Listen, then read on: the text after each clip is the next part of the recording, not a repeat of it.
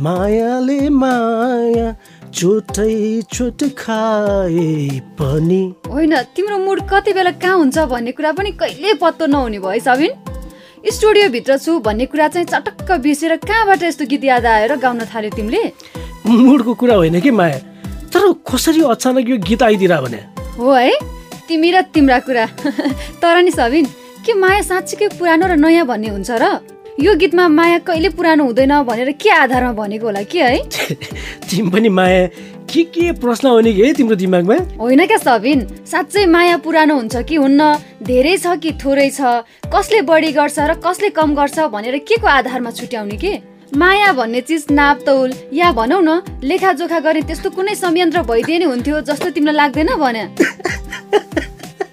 लु के हाँसी मात्रै राखेको के सबिन? यसो तिम्रो पनि विचार सुनौ न बरु। भन न अझै अरू पनि के के हुनु पर्थ्यो भनेर। केही बोल्नु भन्दा सुन्नमै आनन्द आउला जस्तो छ। अब हाँस्न बन्द गर त सबिन। ल ल। अचम्म। हो भन्या सबिन सुनिन्छ नि तिमीलाई असाध्यै माया गर्छु। अब तिमीबाट टाढिन सक्दिन। तिमीसँग छुट्टिने त कल्पना पनि गर्न सक्दिन। तिमीलाई म आफूलाई भन्दा पनि बढी माया गर्छु जस्ता थुप्रै कुराहरू भनिरहेका हुन्छन् नि। तर भन्नेले साँच्चै नै भनिरहेका छन् भनेर चाहिँ कसरी पत्ता लगाउने? अनि फेरि त्यो धेरै भने कति होला? नाप्न सक्ने औजार भए नि हुन्थ्यो नि है। तिमीलाई यस्तो लाग्दैन र? कुरा गर्न त आउँछ है तिमीलाई। खुबै। तिमी पनि त कहिलेकाहीँ यस्तै प्रश्न गरिरहेको हुन्छौ नि। कति न। हो तर यस्तो भावनात्मक कुरामा त म प्रश्न गर्दिनँ है। फेरि माया भन्ने कुरा मनबाट लाग्ने कुरा हो नि। अब एक खालको इमोसन फिलिङ नै भनौँ न यसलाई। जुन कुरा महसुस मात्र गर्न सकिन्छ तर नापतौल गर्न सकिँदैन। हो हो आफ्नो सम्बन्ध अनुसार फरक होला। तर कसैलाई गर्छु भन्दैमा गरिने र गर्दिनँ भन्दैमा माया नलाग्ने अनि यति उति भन्दै परिणाम या नापतोल गरेर गरिने कुरा होइन नि यो हो। यस्तै हो र भने। ए माया तिमी पनि माया भन्ने कुरा महसुस गर्ने कुरा हो कि? मेरो लागि तिम्रो मनमा र तिम्रो लागि मेरो मनमा भए जस्तो। ए तर मेरो लागि तिम्रो मनमा त्यस्तो के छ र? उफ नसकिने भयो यो मान्छेलाई। कसरी सम्झाउने होला? दिक्क नै मान्नु पर्ने गरी त केही सोध्या छैन है सबिन मैले तिमीलाई। तिमी आफैले तिम्रो लागि मेरो मनमा भए जस्तै भन्यो अनि बरु भन न यो छ त्यो छ यस्तो उस्तो के भाकै भएर त भन्या होला नि नभए त किन भन्थे र? तिम्रो लागि यो मनमा माया छ फिलिङ छ अनि अर्कै तरिकाको भावना छ तडप छ तर खोइ कसरी भनौँ मनभित्रको कुरा तिमीले बुझ्न सक्ने गरी कसरी देखाउने क्या? भौतिक कुरा भइदिएको भए पो यी यति भनेर देखाइदिन्थे। तर भावनालाई कसरी देखाउने भन त? हो त्यही भएर कुनै मेकानिजम हुन पर्ने भनेको के मैले? संयन्त्र भन्छ नि संयन्त्र। ल ल ठिक छ। जिग्रीसँग विदा भएर गएपछि मजाले बुझ्ने गरी भन्छु तिमीलाई हुन्न? भने हो खुबै। तिम्रो बानी मलाई थाहा छैन र। कुरा टार्नको लागि अनेक बाहना चाहिन्छ है तिमीलाई। ल ल अहिलेलाई बाहना नै सही। बरु म जिग्रीले स्वाद गर्छु है त। नमस्कार अनि धेरै धेरै स्वागत छ है जिग्री तपाईँकै लागि विशेष रूपले तयार पारिएको रेडियो कार्यक्रम मायासँग मनको कुराको यो उनातिसौँ भागमा र म हुँ तपाईँको आफ्नै हँसिलो रसिलो अनि चिटिक्क परेको जिग्री सबिन र सबिनसँग म पनि छु है साथी। तपाईँको आफ्नै प्यारी साथी माया। मेरो तर्फबाट पनि धेरै धेरै स्वागत र नमस्कार छ है। युवाका लागि विशेष कार्यक्रम। मायासँग मनका कुरा। जिग्री तपाईँ सुन्दै हुनुहुन्छ तपाईँकै लागि विशेष रूपले तयार पारेको रेडियो कार्यक्रम मायासँग मनका कुरा। पक्कै पनि मायासँग मनकै कुरा हो। तर किन भन न सबिन? किन भनेर प्रश्न किन गर्नु? हाम्रो कार्यक्रमको नाम हो नि। लु नाम मात्रै हो र? कुरा पनि त मनकै हुन्छ नि। किनभने मेरो अघिको मनको कुरा नसके तिमीले जिग्रेले स्वागत गर्यो त्यही भएर अब म भन्छु नि है। त्यस्तो है ल ठिक छ त भन न त अब। अघि त्यो मायाको संयन्त्रको कुरा गर्दै गर्दा नि सबिन माया लेखाजोखा गर्ने कुनै संयन्त्र होस् कि नहोस् तर मानव बेचबिखन रोक्ने संयन्त्र चाहिँ हरेक स्थानीय निकायमा हुनुपर्छ जस्तो लागेको के मलाई? बल्ल कामको कुरा गर्यो माया तिमीले। लौ त्यस्तो अति त नभन के सबिन? हेर न फेरि हरेक कुरामा डिफेन्स गर्न नखोज के माया? अब सुन बरु म तिम्रै कुरामा थप्न खोजिरहेको छु क्या तिमीले संयन्त्र चाहिन्छ भन्दै गर्दा मैले अस्ति यही पुस महिनाको तेह्र गतेका दिन कान्तिपुर दैनिकमा मानव बेचबिखन नियन्त्रणका लागि कुनै पनि जिल्लामा कुनै संयन्त्र छैन भन्ने शीर्षकको समाचार पढेको थिएँ। त्यो समाचारमा स्थानीय निकायमा मानव बेचबिखन विरुद्ध काम गर्ने संयन्त्र नभएकै कारणले गर्दा मानव बेचबिखन तथा ओसार पसारको घटना अझै बढेको छ भन्ने कुरा उल्लेख गरेको थियो क्या? ए अँ है सबिन। त्यो समाचार त मैले पनि पढाएको थिएँ। अझै राष्ट्रिय मानव अधिकार आयोगले दुई हजार छयत्तरमा प्रकाशित गरेको मानव बेचबिखन सम्बन्धी राष्ट्रिय प्रतिवेदनको रिपोर्ट भन्दै नेपालमा मानव बेचबिखनका घटनाहरू छायामा पर्ने गरेको र हराएका भनिएका मध्ये सडचालिस प्रतिशत मात्रै फेला पर्ने र अन्यको स्थितिबारे थाहा नहुने उल्लेख गर्दै त्यो प्रतिवेदनमा सरकारी तथ्याङ्कमा आएका भन्दा ठुलो सङ्ख्यामा मानव बेचबिखन भइरहेको निष्कर्ष निकालिएको छ भनेर पनि त उल्लेख गरेको थियो नि। हो नि। जे होस् मानव बेचबिखन रोक्नको लागि हामी एक्ला एक्लैको प्रयासले चाहिँ असम्भव नै छ। त्यही भएर हरेक गाउँ टोलमा या भनौँ न हरेक स्थानीय स्तरमा सरकारी संयन्त्रको पनि महत्त्वपूर्ण भूमिका रहन्छ। एकदमै सही कुरा। र अहिले त स्थानीय तहलाई त्यस्तो संयन्त्र बनाउनको लागि अधिकार पनि त दिएको छ नि। हो त र यही अधिकारको कुरा गर्ने हो भने त मलाई परीको पो याद आयो भने परी पनि त समाजमा भएको अपराध मानव बेचबिखन रोक्नको लागि अधिकार प्राप्त गरेको व्यक्ति हो नि प्रहरी हुन् नि उनी त। ए साँच्ची सबिन तिमीले परीको कुरा गर्दा त मलाई अस्ति परीलाई निरजले प्रपोज गरेको थियो अनि कतिजना साथीहरूलाई फेरि भारतको बाटो हुँदै कहाँ कहाँ लग्दैछ भन्ने सूचना पनि दिएको थियो नि हो त्यो पो याद आयो भने। अँ है माया जिग्रीहरूले के गरिरहेको होला है बरु कथाको यो पाँचौँ भाग नै सुनौ है त माया। हाम्रो जिग्री पनि कुरिराख्नु भएको होला। हो त ल बजाइहाल त।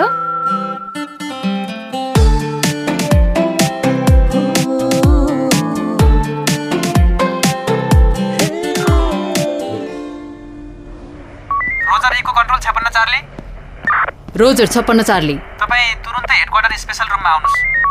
गेटबाट छिरिसकेँ। एक मिनटमा पुग्छु रोजर। के परेछ? तत्कालै रोल कल गर्नुपर्ने। त्यो पनि स्पेसल रुममा? इन्सपेक्टर परी आउनुहोस्। हामी सबै तपाईँलाई नै पर्खिरहेका छौँ। Yes sir any urgent sir yes it's very urgent तपाईँलाई आकाश भन्नेले भारतको बाटो हुँदै नेपालीलाई अमेरिका पठाउँदैछ भन्ने जानकारी कहाँबाट आयो? एउटा सोर्सबाट आएको थियो सर तपाईँ जस्तो जेहेन्दार इन्सपेक्टरले एउटा अनभेरिफाइड सूचनाको भरमा हामी नेपाल भारत सीमाको सबै पुलिस फोर्सलाई गुमराहमा राखिदिनु भयो होइन? सरी सर मैले कुरा बुझिनँ। गलत सूचना दिएर सिङ्गो प्रहरी सङ्गठनको आँखा छलेको रहेछ। हाम्रो ध्यान जोगबनी रक्सोल र रुपडिया नाकामा केन्द्रित गराएर तस्करले अन्य नाकाबाट मान्छे भारत पुर्याइसकेछ भारतबाट यसको पुष्टि भइसक्यो। हो र सर। हेत्तेरिका सरी सर सुन्नुहोस् इन्सपेक्टर परी। अब हेत तरिका सरी भनेर केही हुँदैन। मैले तपाईँलाई पर्सनली भन्दैछु। यस्तो गल्ती तपाईँबाट कसरी भयो पत्ता लगाउनुहोस् नत्र यसमा तपाईँको संलग्नताको पनि कुरा उठ्छ। मेरो भनाइ यति हो। Good luck inspector Pari yes sir thank you sir यो गधा निरजले मलाई फसाएछ। कागतीको बोटमा सुन्तला कसरी फल्नु? आकाशको भाइन पर्यो। विपिन। हेलो परे। ठिक समयमा फोन गर्यौ तिमीले। फेरि फस्यो नि विपिन हामी किन? के भएर? के हुनु? तस्करले अर्कै नाकाबाट नेपालीहरूलाई भारत पठाइसकेछ। हामीलाई गलत सूचना दिएर गुमराहमा पारेको जस्तो छ। हेडक्वार्टरमा म माथि नै आरोप लाग्ला जस्तो भइसक्यो। हो र धेरै टेन्सन नलिउ परे नबिराउनु नडराउनु हामी भेटेर यस विषयमा पनि छलफल गरौँला। उम्, त्यो त ठिक छ तर विपिन त्यो निरजले दिएको सूचनाको भर पर्दा मेरो इमान्दारितामा क्वेसन उठ्ने डर भयो। पिर नगर परे। त्यो निरजलाई ठिक पारेपछि सबै कुरा खुलिहाल्छ नि। बरु फोन राख म आउँछु तिमीलाई भेट्न। ल ल।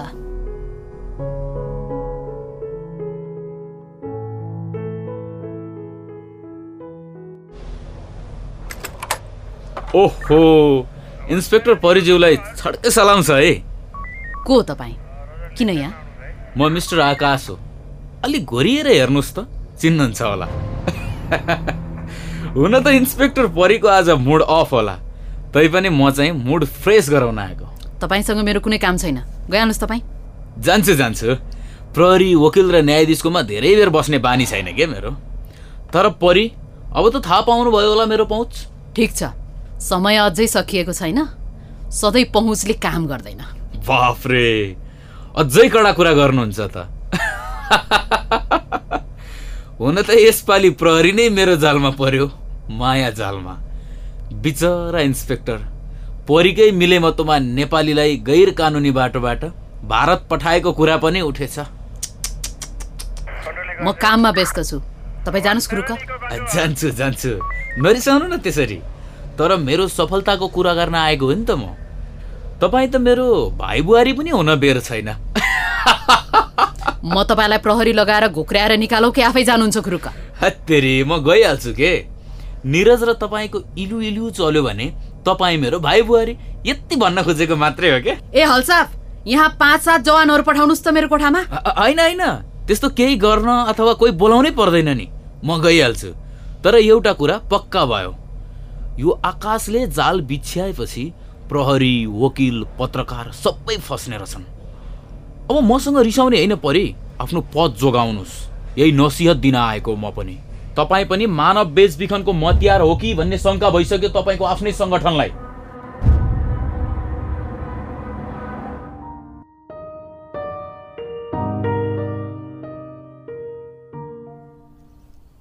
तिमीले पनि धेरै बेर कुरायो यार विपिन आज जाम परेर नि। अब पाँच मिनट जति ढिला भइहाल्यो नि आज। सरी रिसा त छैनौ नि तिमी। रिसाउन त उग्र रिसाएको छु तर तिमीसँग होइन। त्यो आकाशेसँग त्यो मानव बेचबिखन गर्ने दलालसँग। तिम्रो प्रहरी सङ्गठनमा पनि बदनाम गर्न खोजेको त्यसैले रहेछ क्या हो? मलाई बदनाम मात्रै होइन सिद्ध्याउनै खोजेको जस्तो छ। बिहान डिएसपीले चेतावनी दिनुभयो। त्यसको दुई घन्टा पनि नबित्दै आकाशले मेरै कार्यालयमा आएर मेरै अघिल्तिर फुर्ती लगायो। अनि अनि अनि के भयो? त्यो आकाश भेट्न आउँदा म सिभिल सर्वसाधारण मान्छे थिएँ वर्दीमा थिइनँ भने म आकाशलाई आज कम्तीमा दुई किक हान्थेँ पक्रिनु पर्ने नि ठाउँको ठाउँ। खाली हातले गोबर चलायो भने हात गनाउँछ नि विपिन। त्यसैले गोबर चलाउन अघि पन्जा लगाउन पर्छ। त्यो निरज समेत मिलेको रहेछ हौ मलाई फसाउन। अनि अनि? मैले पहिले भनेको थिएँ नि तिमीलाई बस्नुपर्छ त्यो खुस्केटबाट भनेर। प्रहरीको ध्यान अन्तै पुर्याएर मान्छे भारत पठाउनको लागि निरजलाई गोटी बनाएछ। अब त्यही केसलाई उचालेर आकाशले मलाई प्रहरीमा पनि बदनाम गराउन खोज्दैछ। अरे त्यो आकाशलाई त के पो गर्नु हो? अघि मेरै कार्यकक्षमै आएर प्रहरी वकिल पत्रकार सबै मेरो जालमा परे भनेर डाइलग पो मारेर गयो भने। अब के पो गर्ने होला त परि प्रहरीमा तिमीलाई बदनाम गराउन नक्कली प्रमाण खडा गर्यो भने? मलाई नि त्यसकै डर छ। तर केही छैन। नबिराउनु नडराउनु। मेरो करियरमा दाग लाग्यो भने म पनि त्यसलाई त्यसै कहाँ छोड्छु त? बुद्धि विवेकले काम लिनुपर्छ है यस्तो बेला। त्यो त हो तर मेरो चरित्र पेसा वा परिवारलाई बदनाम गर्यो भने त्यो आकाशलाई म एक्लै सिध्याइदिन्छु हेर्दै जाऊ विपिन। परि असलका लागि असल छे र घातकका लागि महाघातक। त्यसरी आवेगमा आउनु हुन्न परि। तिमी जस्तो कानुनको रक्षा गर्ने मान्छेले यस्तो भन्न सुहाउँदैन क्या। बरु कसरी हुन्छ प्रमाण जुटाउँ?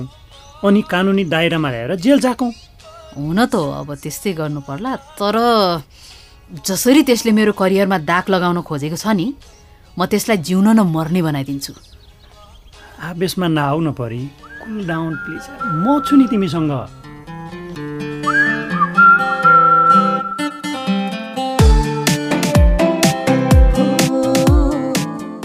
कसको विश्वास गर्नु र खै?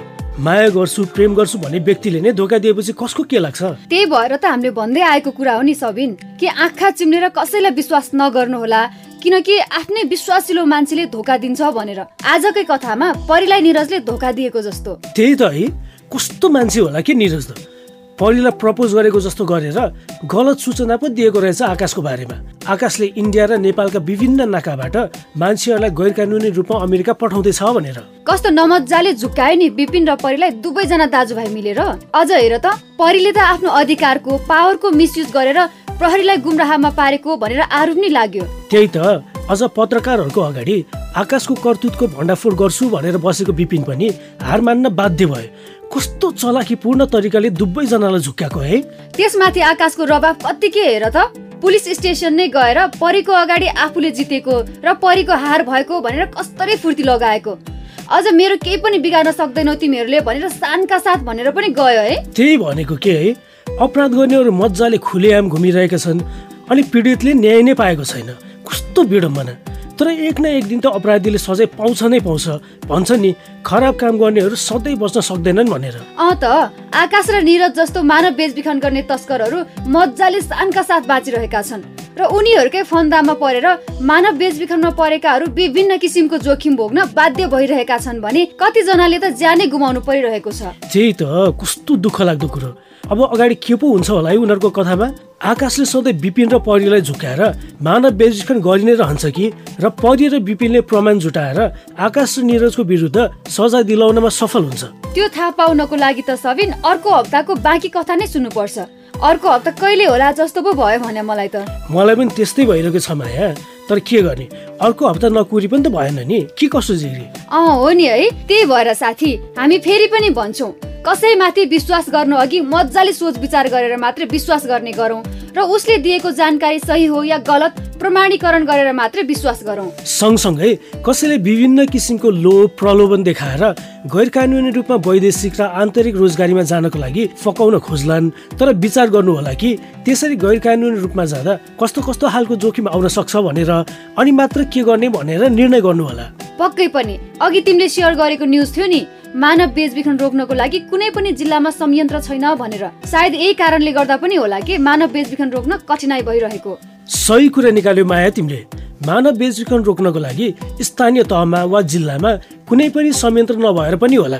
यस्तो घटना बढिरहेको। त्यही भएर सबिन बरु साथीलाई नै सोध्ने कि स्थानीय तहमा स्थानीय तहले कस्तो खालको संयन्त्र बनाउनु पर्छ होला मानव बेचबिखन रोक्नको लागि भनेर? यसको लागि त तिमीले यति धेरै सोच्नै पर्दैन नि माया। हामीलाई यही विषयमा हाम्रो बाँके मकवानपुर र सुनसरीका जिग्रीले आफ्नो विचार पठाउनु भएको छ। लौ सुन बरु। हो र सबिन ल गजब भएछ उसो भए त। साथी सुनौ है त उहाँहरूको विचार उहाँहरूकै आवाजमा। नमस्कार म गोमा कुलुङ धरानबाट। सर्वप्रथम टोलमा गएर वा विद्यालयमा गएर जनचेतना जगाउनु पर्यो। बेरोजगार युवाहरूको लागि रोजगारीको पनि सृजना गर्दाखेरि उनीहरू कम्ती बहकाउमा परेर मानव बेचबिखन जस्तो कुराबाट बच्छन् कि कानुन कडा भइदियो भने पनि यस्ता कार्यहरू आफै पनि हटेर जान्छन्। नमस्कार म एलेन गजदार। स्थानीय तहले वडालाई टोल विकासलाई प्रत्येक स्कुलमा गएर पनि सचेतनामूलक कार्यक्रम गर्नुपर्छ कि बेचबिखनका न्यूनीकरणका उपायहरू र यसमा कसरी फकाइन्छ?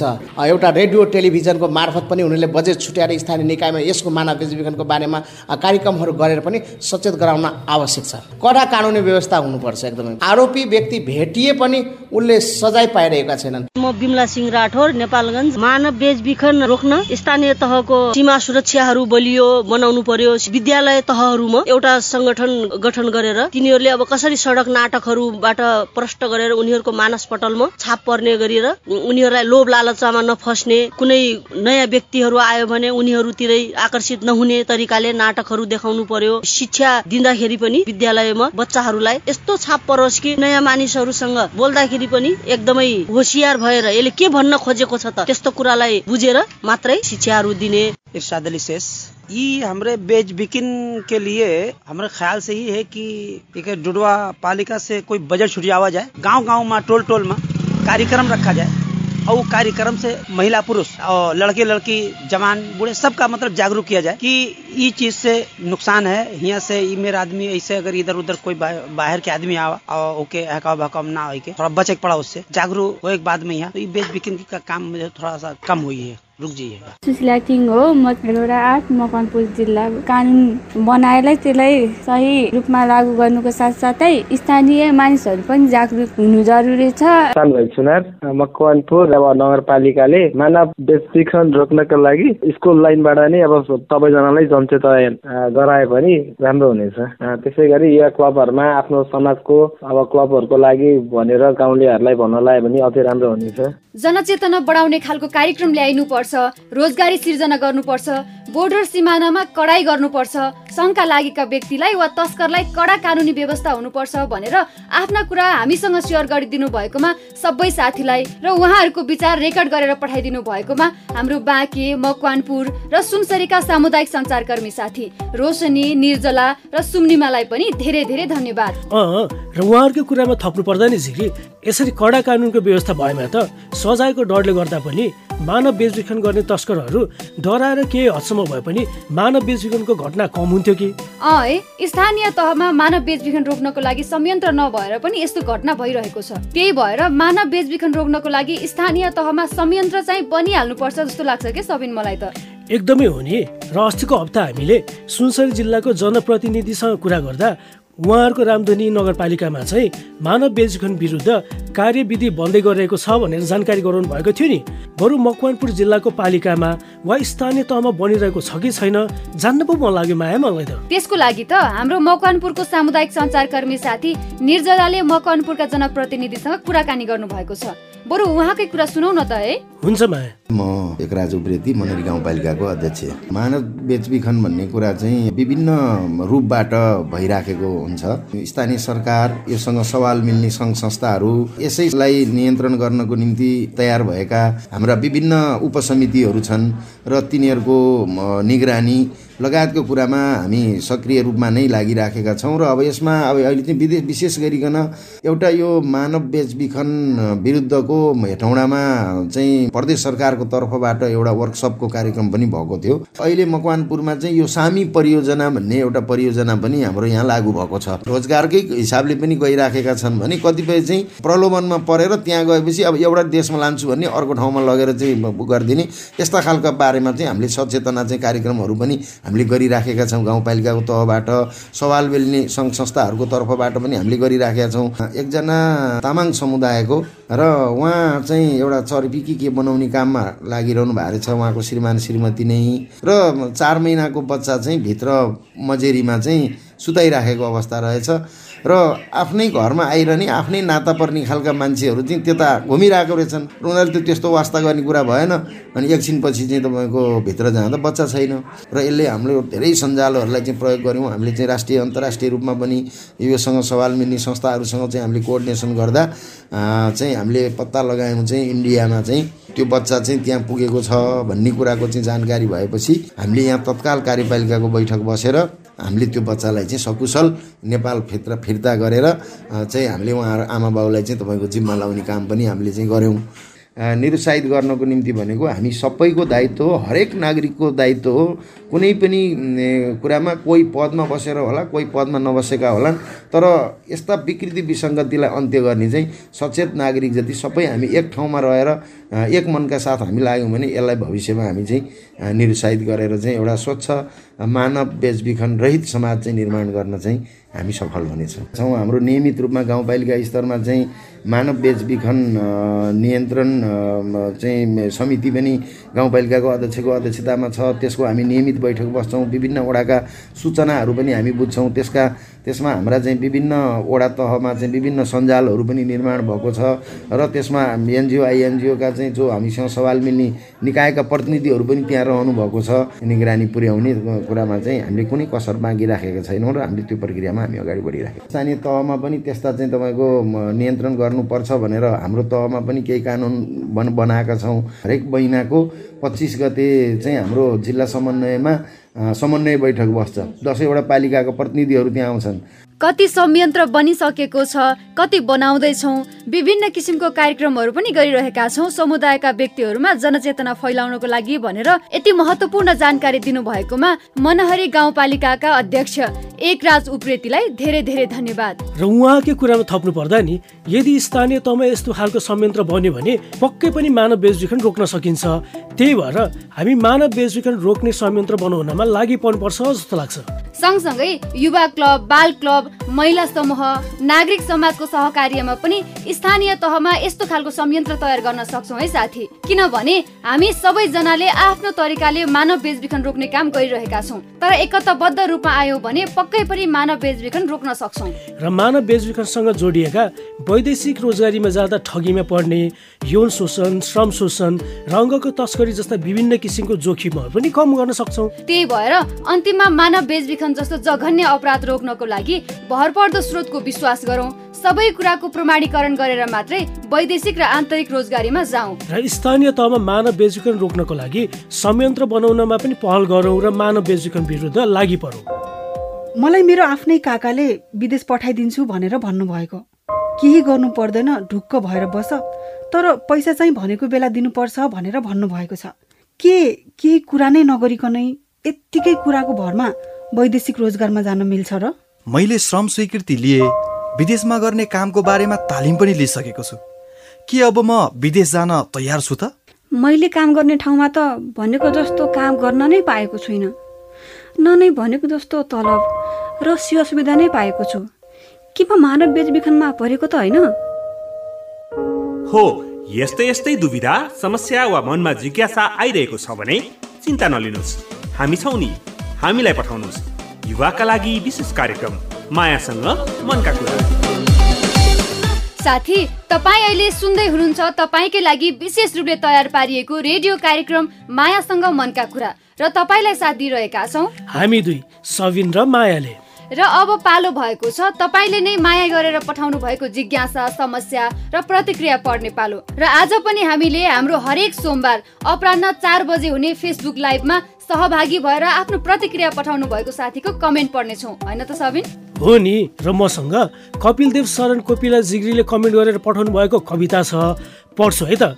र उहाँ लेख्नुहुन्छ प्रमाण नभई दोषी अपराध गर्दै घुम्छ निर्दोष कानुनको कठघरामा पीडा भोग्दै हुन्छ।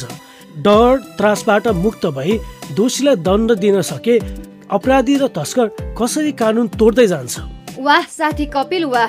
सही कुरा गर्नुभयो। सकेसम्म मानव बेचबिखनका घटना घट्नै दिनुहुन्न। घटेछ भने पनि अपराधी र तस्करलाई सजाय दिलाउन सक्यौ भने त मानव बेचबिखन पक्कै पनि कम हुन्थ्यो। तपाईँको यो सन्देशमूलक कविताको लागि धेरै धेरै धन्यवाद। अनि तिम्रो हातमा को जिग्रीको कमेन्ट छ? पढ न त्यो पनि। अँ मसँग चाहिँ साथी बिना सुब्बाले पठाउनु भएको कमेन्ट छ। र उहाँ लेख्नुहुन्छ समय सान्दर्भिक र जनचेतनामूलक नाटक छ। यथार्थमा अहिले देशमा भइरहेको विकृतिको बारेमा सन्देशमूलक कुरा बजाउनु भएकोमा धन्यवाद। धन्यवाद जिग्री बिना। हामीले बजाएको कथा मन पराइदिनु भएकोमा र आगामी दिनमा पनि आफ्नो कमेन्ट सल्लाह सुझाव पठाउँदै गर्नु होला भन्ने आग्रह पनि छ है। र त्यसै गरी अर्को साथी वियोग आगेला लिम्बू लेख्नुहुन्छ। नमस्ते सेवारो जय नेपाल। म पनि हेरिरहेको छु मुगलान बहराइनबाट ड्युटीबाट लुकी लुकी आजको विषयवस्तु एकदमै सान्दर्भिक छ। यो विषयलाई कार्यक्रममा राख्नु भएकोमा धेरै धेरै धन्यवाद। यो कार्यक्रमबाट धेरै जनताहरूले मानव बेचबिखनसँगै हरेक कुराको जानकारी सिक्ने मौका पाउनेछन् भन्दै सबैले यो कार्यक्रम सुनेर ज्ञान लिने काम गर भनेर लेखेर पठाउनु भएको छ। यति मजाको हौसला दिने खालको कमेन्टको लागि धेरै धेरै धन्यवाद। जिग्री वियोग आङ्ला लिम्बूलाई। र उहाँले आफ्नो कमेन्ट फेसबुक लाइभमा पठाउनु भएको चाहिँ तपाईँ पनि फेसबुक लाइभमा सहभागी भएर आफ्ना कमेन्ट हामीलाई पठाउन सक्नुहुन्छ र आफ्नै आवाजमा आफ्ना कुरा रेकर्ड गरेर पठाउन सक्नुहुन्छ है? र त्यो कसरी भनेर जान्न मन छ भने सुन्नुहोस् है त यो सन्देश। युवाका लागि विशेष कार्यक्रम मायासँग मनका कुरामा आफ्नो विचार प्रतिक्रिया सल्लाह सुझाव समस्या जिज्ञासा रेकर्ड गराउन चाहनुहुन्छ भने एनटिसी प्रयोग गर्ने साथीका लागि सोह्र साठी शून्य एक छत्तिस छ सय छैसठी र एनसेल प्रयोग गर्ने साथीका लागि अन्ठानब्बे शून्य पन्ध्र एकात्तर चार सय चौवालिस हो। यसमा आफ्ना कुरा सित्तैमा रेकर्ड गराउन सक्नुहुन्छ है। त्यसै गरी फेसबुक पेज मार्फत आफ्ना कुरा हामीसँग बाँड्न चाहनुहुन्छ भने हाम्रो Facebook page W W W dot Facebook dot com slash मायासँग कुरामा गएर लाइक गरेर पनि पठाउन सक्नुहुन्छ है। ल त साथी तपाईँको लागि विशेष रूपले तयार पारिएको रेडियो कार्यक्रम मायासँग मनका कुराको आजको यो उनातिसौँ भाग तपाईँलाई कस्तो लाग्यो? जस्तो लाग्यो त्यस्तै लेखेर पठाउनु होला भन्दै आजको कार्यक्रमबाट बिदा पो माग्ने कि सबिन? हुन्छ माया र जिग्रीसँग बिदा मागेर गएपछि हामीले कार्यक्रमको सुरुमा कुरा गरेको थियौँ नि माया प्रेमलाई कसरी तौलिने होला वा कसरी महसुस गर्ने होला संयन्त्र नै हुनुपर्ने हो भनेर हो त्यसको बारेमा कुरा गरौँ। भइहाल्छ नि सबिन। ल त्यसो भए बिदा मागिहाल त। हुन्छ माया। ल त जिग्री तपाईँकै प्यारो अनि विशेष रेडियो कार्यक्रम मायासँग मनको कुराको आजको उनातिसौँ भागबाट बिदा माग्दछौँ। म तपाईँको आफ्नै हँसिलो रसिलो अनि चिटिक्क परेको जिग्री सबिन। र म तपाईँकै प्यारी साथी माया पनि बिदा माग्छु। नमस्ते बाई बाई फेरि भेटौँला।